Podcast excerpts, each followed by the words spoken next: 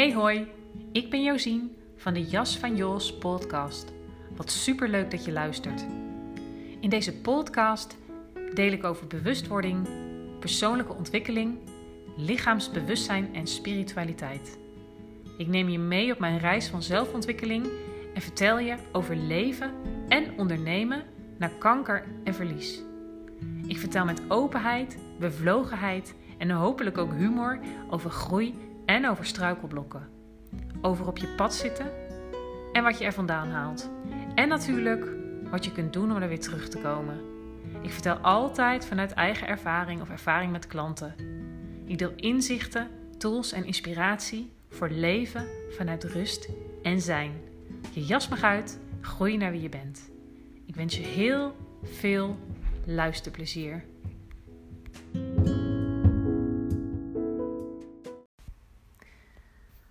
Voel je je moe, overprikkeld, um, vooral moe in je hoofd? Kan je je moeilijk concentreren? En merk je dat er veel uh, gedachten zijn, veel gepieker, dat je hoofd in ieder geval maar moeilijk tot rust komt? Dan kun je er haast wel van uitgaan dat er eigenlijk iets is wat gevoeld wil worden. En hoe meer gedachten, hoe meer gevoel vaak dat, dat gevoeld wil worden. Um, als je emoties ziet als energie in beweging, emotion, energy in motion, dan kun je het, dan kun je het logisch gevolg um, misschien zien van het onderdrukken van emoties. Zoals ik het vaker uitleg, alsof je eigenlijk een dam plaatst in je eigen levensstroom, in je eigen energieflow. Dus als je nou die twee aan elkaar koppelt, er is um, mentale vermoeidheid, overprikkeldheid, een vol en druk hoofd, veel gedachten. En dan weet dat hoe drukker het hoofd, hoe meer gevoel er vaak is. En dat het onderdrukken van gevoel en emotie. Um,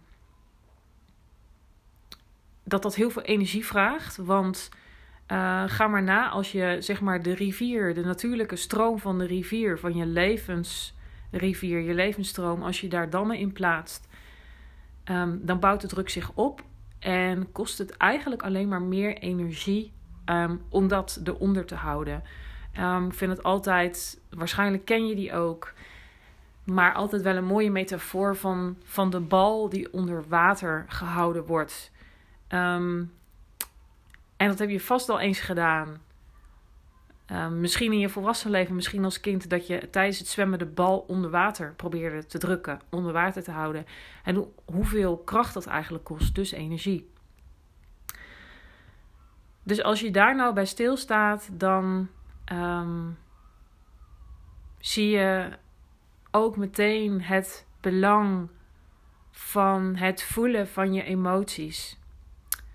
Wat iets anders is dan ze uitleven. Wat zeker soms uh, in een, uh, hoe zeg je dat, in een veilige setting heel behulpzaam kan zijn. Door bijvoorbeeld te, te, te leren werken met boosheid.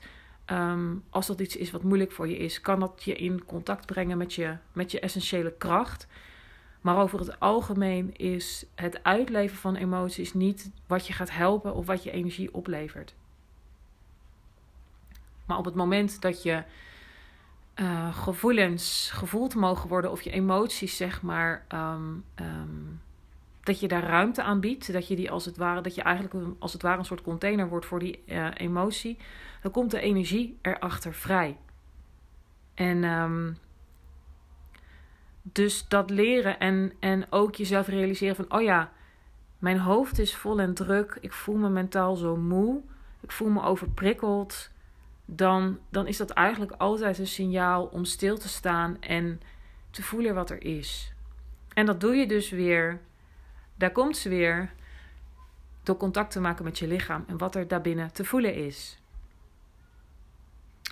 Dus ja, de, de metafoor van die bal en um, het idee van, oh ja, jezelf eraan herinneren, oh mijn hoofd is vol en druk en overprikkeld, dan zal er waarschijnlijk iets zijn wat gevoeld wil worden.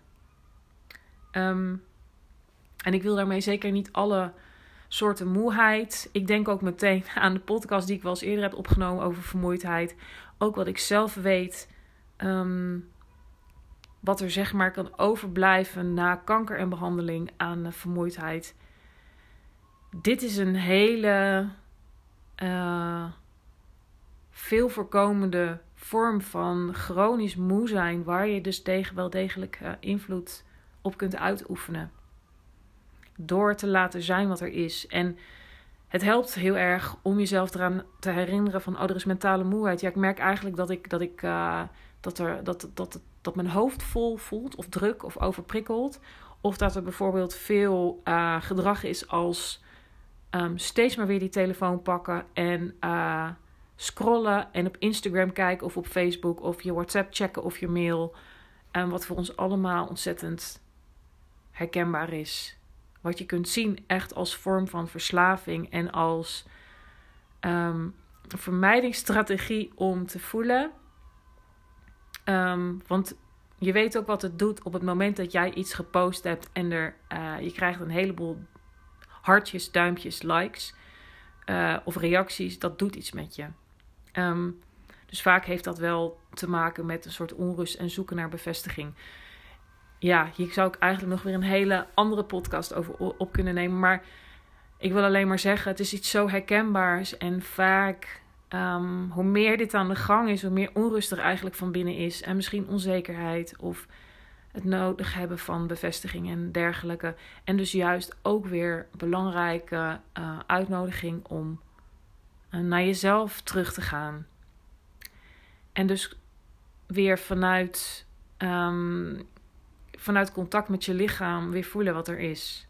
En elke keer zeg ik dat maar weer, maar het is zo belangrijk omdat we dat met z'n allen zo vaak niet doen. Dus merk je dat je in het doen blijft, dat dat, dat hoofd vol en druk is, gepieker is, ehm, dan is er vaak ook iets wat gevoeld wil worden en gezien door jou. En ervaren doe je um, met je lichaam, door middel van je lichaam. Dus de enige logische stap die je dan eigenlijk kan maken om jezelf hier te helpen is um, gaan zitten. Even stil worden en voelen. Voeten op de grond. Je lichaam scannen. Misschien is het meteen duidelijk welke emotie er is. Maar geef jezelf toestemming om het te voelen. Dus zeg iets tegen jezelf van als je weet welke emotie er is. Um, er is een gevoel van, ja, geef het een naam, verdriet. Het is oké om verdriet te voelen. Je mag verdrietig zijn. Je kan er een gebaar bij maken. Als het bijvoorbeeld gaat om verdriet, een hand op je hart leggen. Voel het. Het kan zo beangstigend zijn, maar er is nog niemand ooit doodgegaan aan het voelen van een emotie, hoe heftig ook. Ehm, en je kan jezelf hier gewoon enorm in trainen. Dus uh, ja, oefen ermee. Kan je alleen maar zeggen dat het, uh, dat het je enorm helpt. En door drukte in je hoofd, dat zorgt voor energieverlies, dat zorgt voor moeheid. Um, hoe drukker dat hoofd, zeg maar, of hoe, hè, hoe meer die emotie eigenlijk gevoeld wil worden, uh, hoe sterker die uh, zal aankloppen, als het ware, hoe drukker het hoofd weer wordt. Um, hoe meer energie het kost om, om het weg te drukken, um, het te vermijden. Dus zeg maar die bal onder water te houden. Dan kom je in een soort visueuze cirkel terecht. Dus, dus weet dan dat, dat, dat het beste wat je voor jezelf kan doen is um, echt even pauzeren. Je lichaam voelen, de emotie voelen, misschien de pijn in je lichaam voelen door er met je aandacht bij te zijn. En jezelf welkom te heten met dat wat er is. Um, en ik zeg niet dat het makkelijk is. Zeker, zeker als, je, um, als het eigenlijk een, een, een, leef, een levensstijl is geworden om daar bij weg te gaan. Dan is dus een coach een heel goed idee. een lichaamsgericht coach zoals ik. Haha, ik mag mezelf even promoten. Maar met dit soort oefeningen kun je toch wel degelijk ook jezelf helpen. Ehm, en dat vind ik belangrijk dus om te delen, dus daarom doe ik dat. Nou, ik hoop dat het waardevol voor je was. Ehm, laat het me vooral weten. En uh, nou, voel je ook weer welkom. Um, ja, laat vooral weten uh, of je ermee geoefend hebt en wat het je bracht. Dat vind ik altijd heel leuk om te horen. En uh, stroom ook niet om uh, te raten en te reviewen. Blijf het toch maar weer vragen. Helpt gewoon enorm. Help je mij, help je anderen. Um, nou, dan wil ik je daar vast voor bedanken. En dan spreek ik je de volgende keer.